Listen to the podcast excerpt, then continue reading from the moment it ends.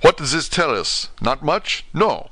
The Count's child thought see nothing, therefore he speaks so free. Your man thought see nothing. My man thought see nothing till just now. No, but there comes another word from someone who speak without thought, because she too know not what it mean, what it might mean.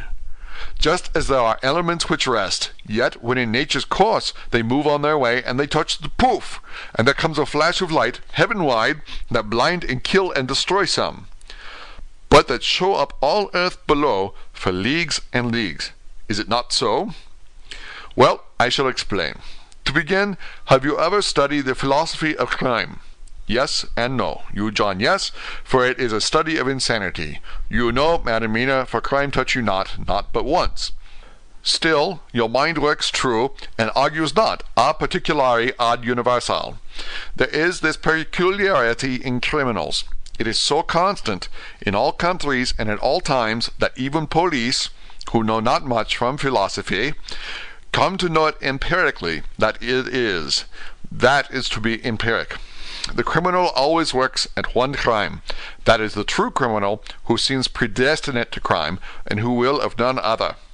This criminal has not full man brain. He is clever and cunning and resourceful, but he be not of man's stature as to brain. He be of child brain in much. Now, this criminal of ours is predestinate to crime also. He too have child brain, and it is of the child to do what he have done. The little bird, the little fish, the little animal led not by principle, but empirically. And when he learned to do, then there is to him the ground to start from to do more. Das pou sto, said Archimedes.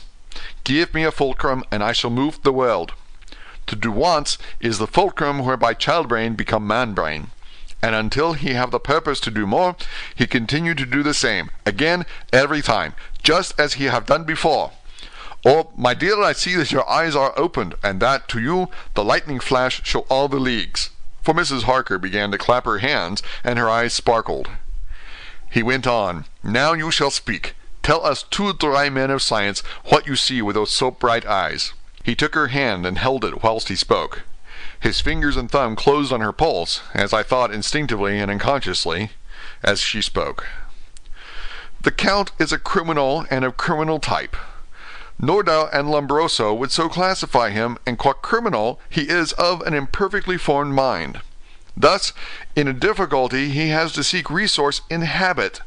His past is a clue, and the one page of it that we know, and that from his own lips tells that once before, when in what Mr. Morris would call a tight place, he went back to his own country from the land he had tried to invade, and thence, without losing purpose, prepared himself for a new effort.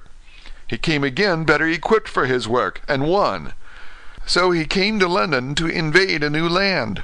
He was beaten, and when all hope of success was lost, and his existence in danger, he fled back over the sea to his home, just as formerly he had fled back over the Danube from Turkey land.